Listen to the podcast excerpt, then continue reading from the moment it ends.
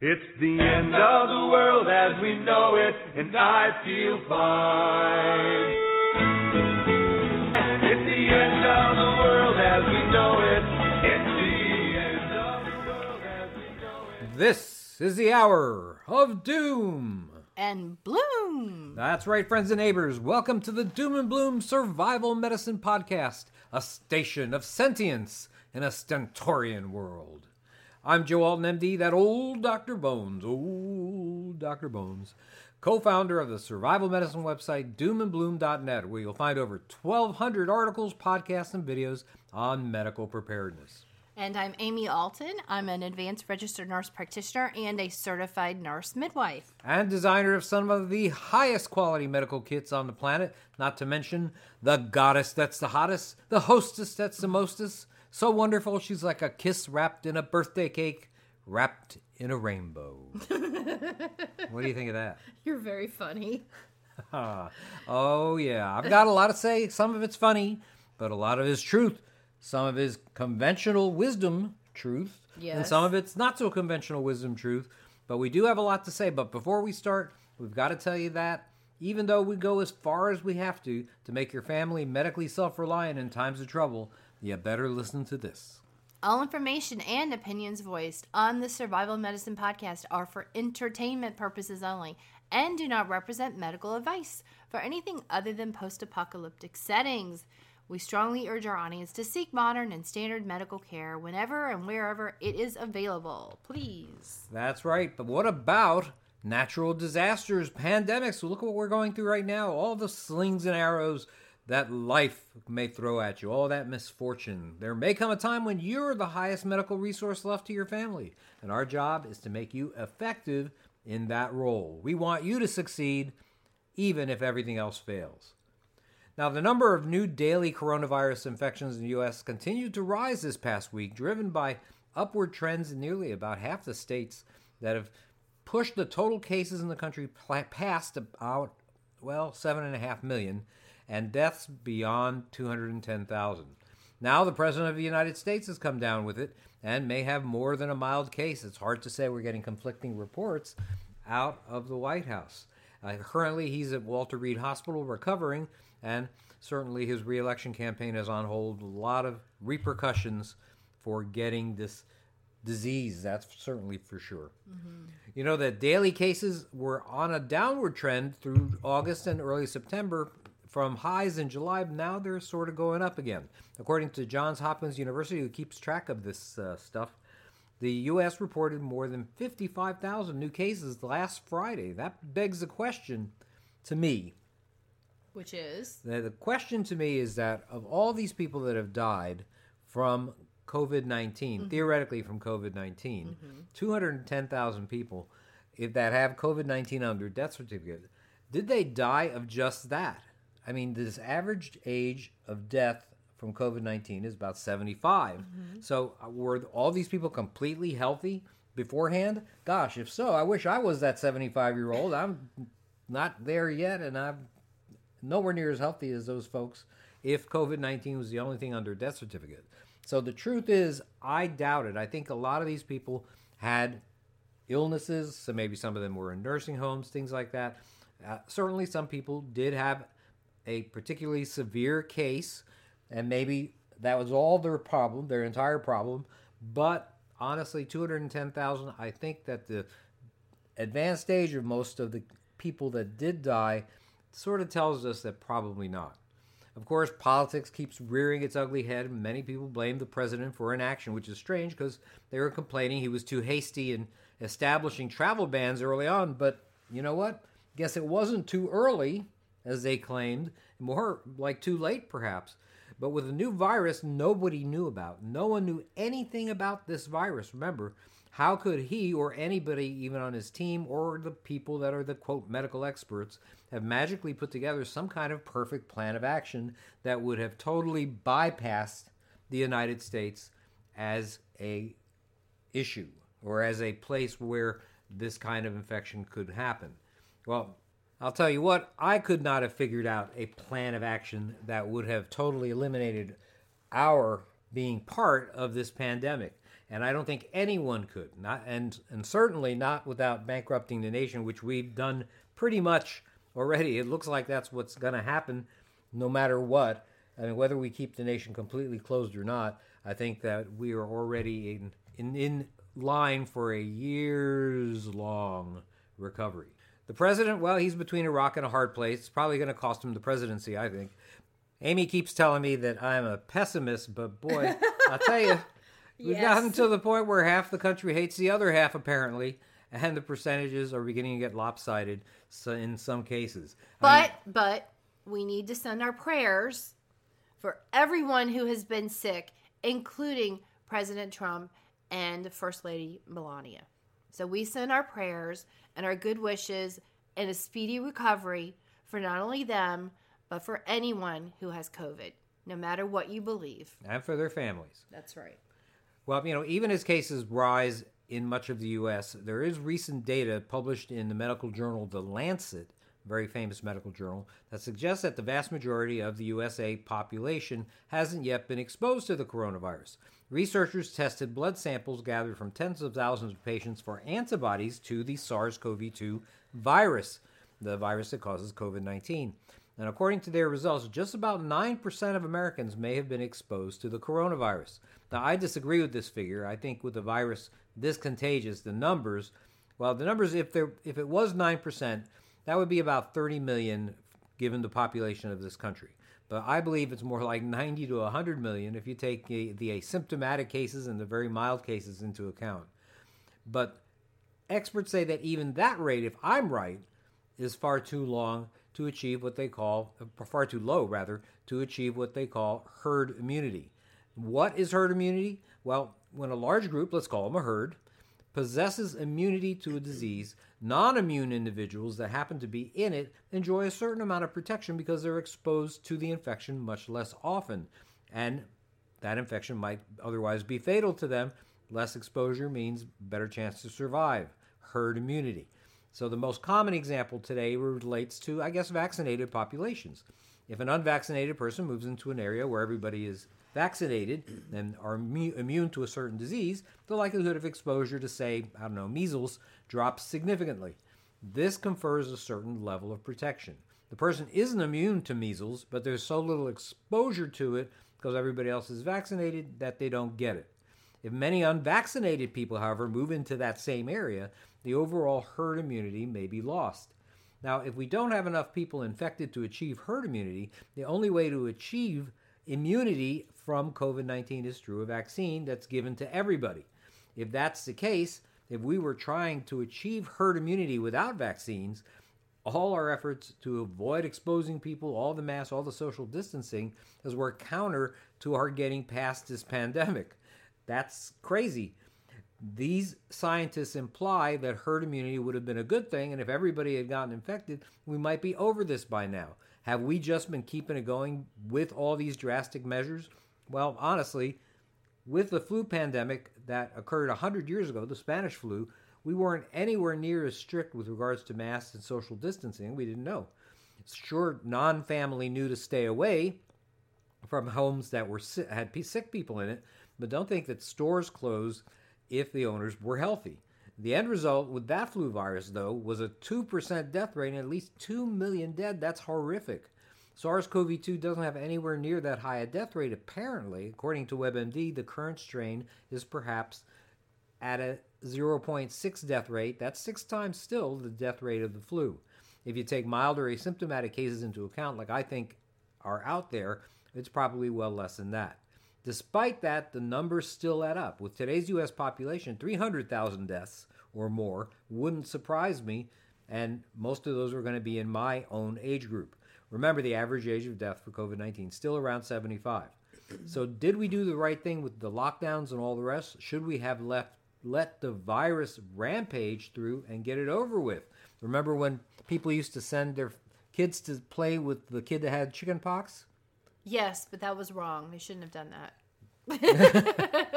There you go. But it is no kid deserved to suffer through chicken pox. That's for sure. and now we have a vaccine for it. That's right. That's right. But I didn't wind up getting sent to play with kids that had chicken pox. I wound up getting the vaccine, the chickenpox when I was 16, and I was sick as a dog. I was actually much sicker, close to being hospitalized when I got it. You poor so, thing. That's a terrible, so terrible thing. maybe it is better to get it over. It's hard to say. Who has the crystal ball to say what makes the most sense or what would have worked the best? So all I got to say is that some people are using this for political purposes. I remember the governor of Pennsylvania was caught on an open mic mishap saying masks and all that are just political theater. I'll let you decide that one. But should you take off your mask and get up close and personal with strangers? Well, I don't know. There's still folks that are going to become casualties of this virus. Most will be my age, but there are younger folk than, than me that die, and it's hard to predict who those are going to be. 0.6% may be a small number, but it's not to a family that loses a loved one. Okay, that's enough ranting, at least on that subject. I've got much more to rant about, which is pretty much all I do is rant all day about You're one thing or another. I'm ranting. there is more happening on the infectious disease front. I want to talk a little bit about an infection that's we're getting in a lot of imported food, and that is especially green vegetables, and that is cyclospora.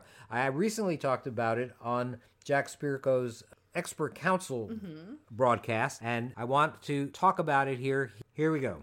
We take for granted the ability for people in Montana to buy bananas at the supermarket in February, but it's pretty obvious they're not grown locally. When I challenged people a decade ago to grow their own food and eat what is produced locally, well, it was like I handed them a box of toads. Yes, we do have the ability to get all sorts of exotic foods imported to us, and the supermarkets down here in subtropical South Florida have several varieties of apples and blueberries pretty much all year round. But food that's imported here isn't always 100% free of contamination. Food contamination is a constant concern in the United States, especially from imported produce. As long as we import food, we must be especially careful to eliminate disease causing organisms, also known as pathogens, from our food. A number of different disease causing organisms especially put humans at risk. One of these is Cyclospora cayetanensis. From May to late August 2020, more than 1,100 laboratory confirmed cases of food contamination due to Cyclospora, also known as cyclosporiasis, were reported in 34 states. That's 34. In most cases, fresh imported produce, especially greens and vegetables, were identified as the likely origins. Cyclospora is a one celled parasite that's a natural inhabitant of the tropics and subtropics where it seems to cause outbreaks that are seasonal in nature.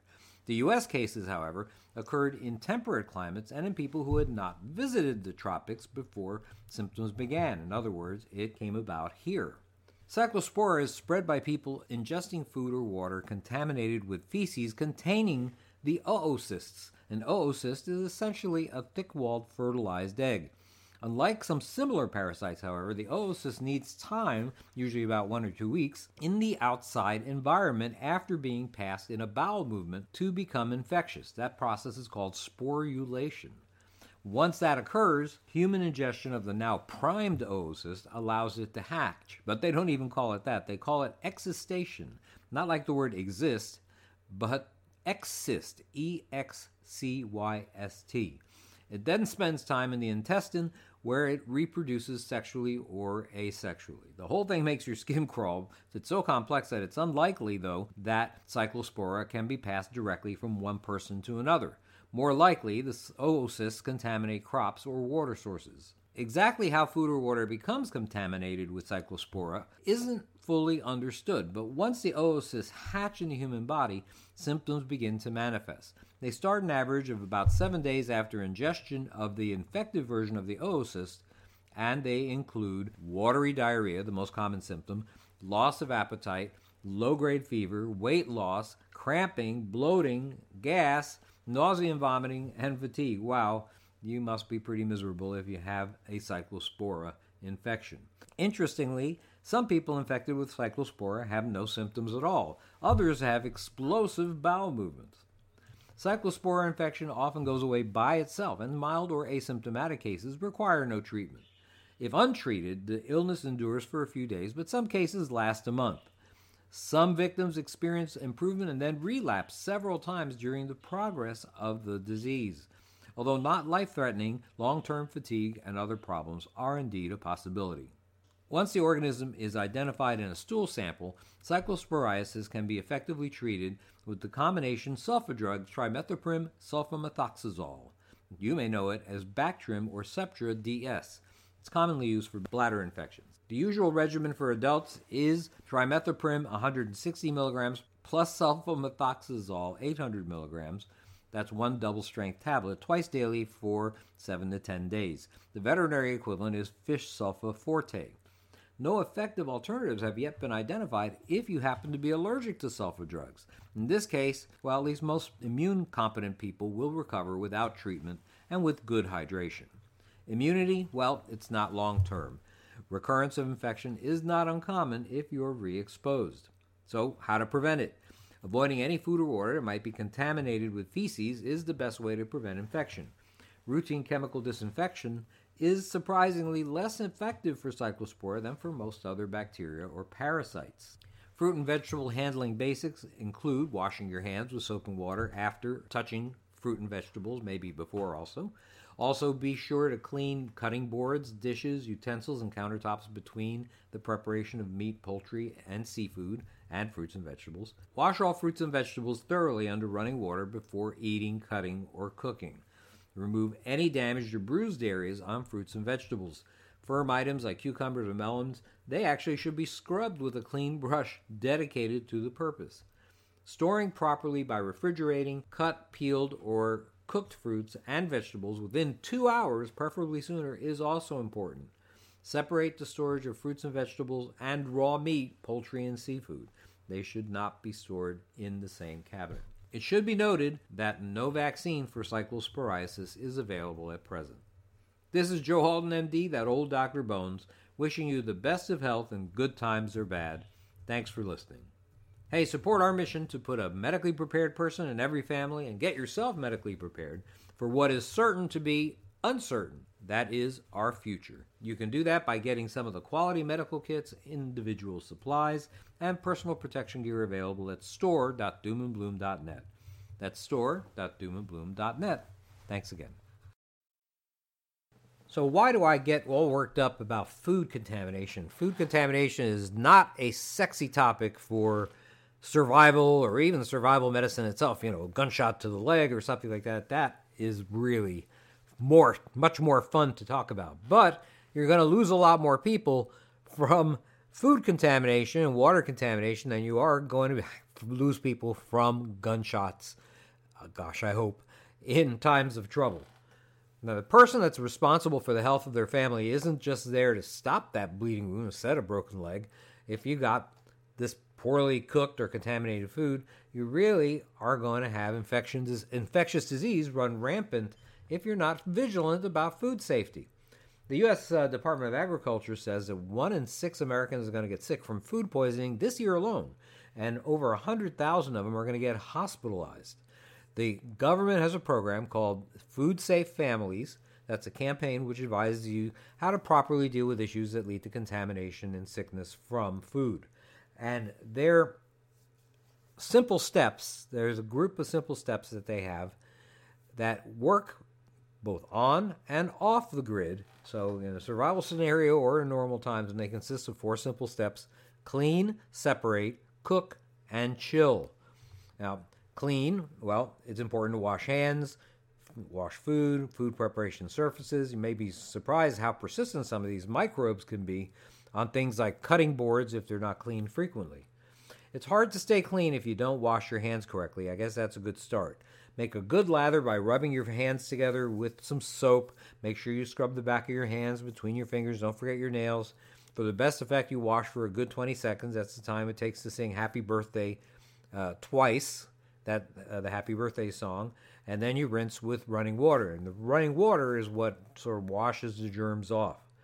When should hands be washed? Well, a lot more often than you probably do now. It's important to wash before, during, and after preparing food, especially after handling raw meat, poultry, and seafood, before and after eating, before and after treating a wound or a cut, before and after caring for somebody who's sick, after using your hands to block a cough or a sneeze, after contact with animals or their waste, and after using the toilet. Wow, that's a lot of times that you should be washing your hands. And indeed, it may sound like overkill to you, but truthfully, it's the best way to avoid getting sick.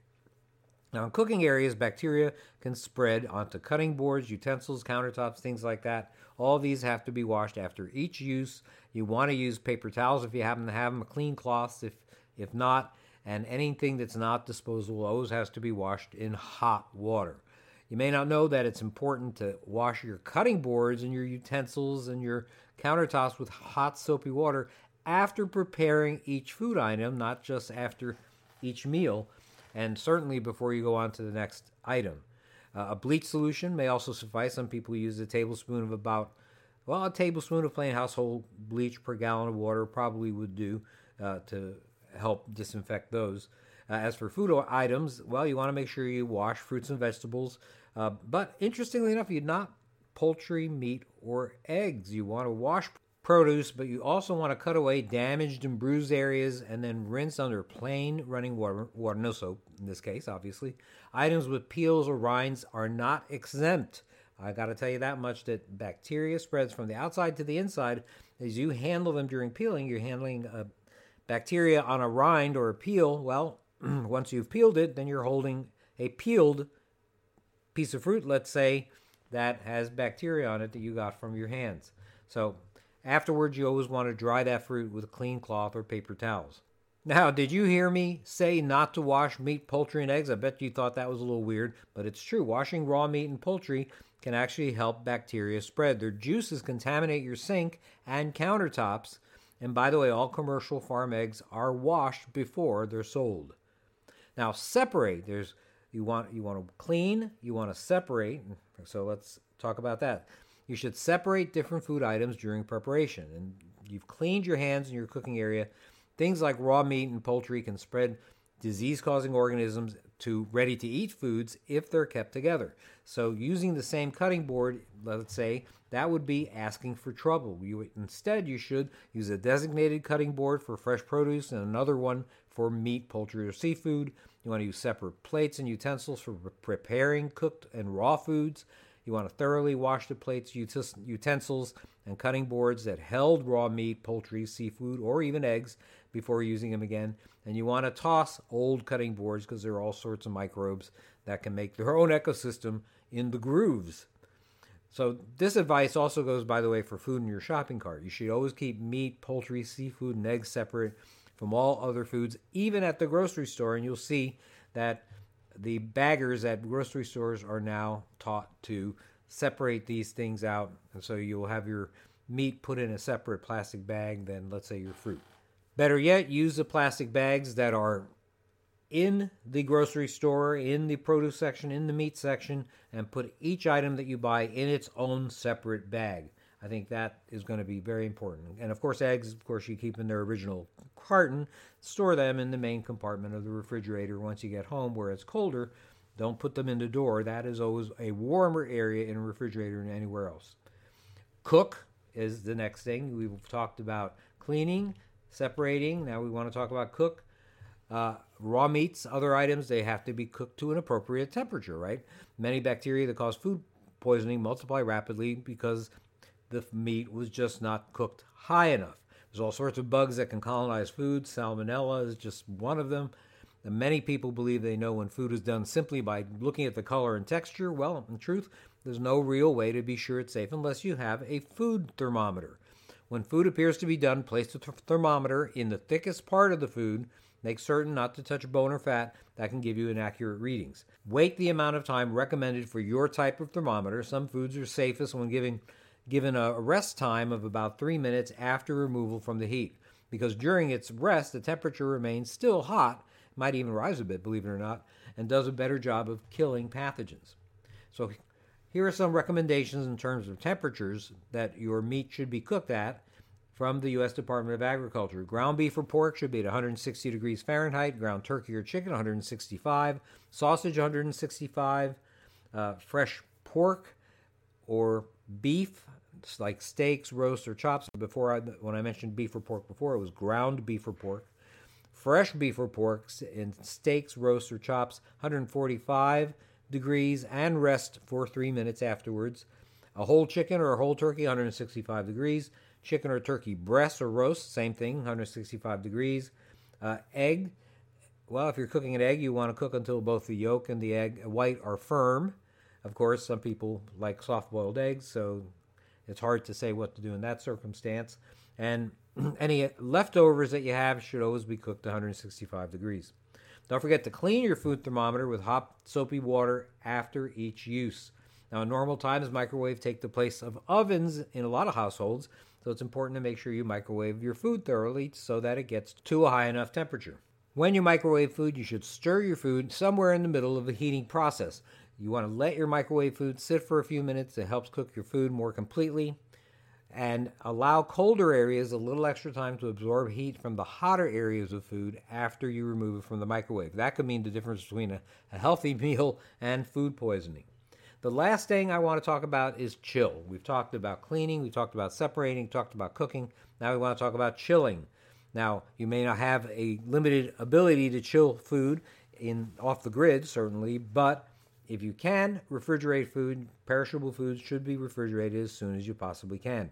Because disease causing organisms can colonize food items within two hours unless they're put in cold temperatures. At summer temperatures of 90 degrees Fahrenheit, that time is reduced to just one hour. So, here, follow some of these food safety tips. Refrigerate perishable foods within one or two hours. Make that trip to the grocery store your last errand, not your first. Once you're home, how you refrigerate your purchases does make a difference. Pack your refrigerator properly by allowing cold air to circulate inside. Don't overpack. Keep uh, refrigerator temperatures between about 32 and 40 degrees Fahrenheit. Uh, leftovers should not be allowed to sit out for longer than two hours. They're best refrigerated immediately. Don't be lazy about that. Now, what food should be frozen instead of refrigerated? Freezer temperatures of 0 degrees Fahrenheit are safest. It should be noted that freezing doesn't kill most harmful bacteria if they've already colonized the food items. You definitely want to freeze meat, poultry, seafood, things like that. So, once frozen, what's the safest way to thaw it? Many people thaw or marinate food on the kitchen counter. Definitely not safe. Bacteria multiplies rapidly at room temperatures. There are better ways. You want to thaw in the refrigerator. That's the safest way to thaw meat, poultry, and seafood. You want to remove, remove the food from the freezer, put it on a plate to catch juices that may leak, and place it right in the refrigerator. It should be ready to use the next day. Instead, if you don't want to do that, put the frozen package in a watertight plastic bag, submerge it in cold water. If you use this method, be sure to cook the food immediately. It's wise to change that cold water, by the way, every 30 minutes or so. And of course, there is always the microwave. Usually, there'll be instructions on the package, uh, or just look at your owner's manual and cook immediately once you have thawed it. Or your option could be to not thaw it at all. Honestly, it's safe to cook foods from a frozen state as long as you realize that your cooking time will be about 50% longer. Be certain that the food item is cooked thoroughly. Remember that food thermometer. Lastly, it's important to know when to discard old food. This isn't something you can tell just by looking or smelling. Uh, that said, it might obviously be bad, so it may be obvious that it's bad. So, how long before that item should be tossed? Here are a few examples for when keeping that food is not safe. Here are some signs of spoilage. In this situation, don't taste the food, just discard it. If the lid is bulging, the lid should be definitely concave. The seal should not be liftable but with your fingers. If there's a milky appearance to the liquid, if you see it, you have a clear can but or clear jar, but there's a milky appearance to the liquid, for the most part, as food ages, the liquid becomes more cloudy and a residue begins to form in the bottom of the jar. This is the food sloughing off. The appearance should not be milky. Uh, if there's any mold growth, that's a bad sign. Get rid of that stuff. Slimy appearance or a texture. If any rancid odor, of course, I don't have to tell you that. You want to get rid of that. If there's any corrosion on the inside of the can, especially along the seam, that is a particular problem if you have canned foods that are older than 10 years or so. And of course, rust, especially on the seam or the seal of the can, that's a big problem. Uh, you want to discard that. Frozen can or a frozen bottle. Freezing produces hairline fractures in the seal and allows spoilage to begin. Any food that has been stored in a non food grade container, for example, a container just wasn't meant for food or once contained a non food product, garbage bags, garbage cans, uh, cleaning bottles, buckets, uh, kitty litter containers, things like that, you want to discard that food. Well, that's all the time we have for this week. We hope you enjoyed this episode of the Survival Medicine Hour and hope you'll listen in every week. Thanks so much.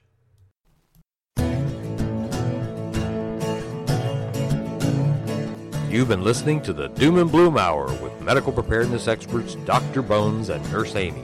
Check out our website at www.doomandbloom.net for hundreds of informative articles about survival medicine, gardening, natural remedies, medical supplies, and lots of other good stuff. To contact us, send your email to drbonespodcast at AOL.com or use the contact form on the main page of the website.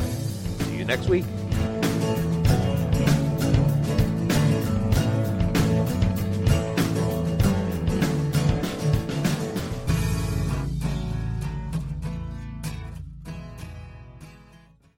Are you worried about how dangerous the world has become? In these days of terrorist attacks, natural disasters, or even a future collapse, you need to be medically prepared to keep your family safe. I'm Amy Alton, ARNP of store.doomandbloom.net, where you'll find an entire line of uniquely designed medical kits and supplies for when help is not on the way. For everything from individual first aid kits to the ultimate family bag, go to store.doomandbloom.net today. You'll be glad you did.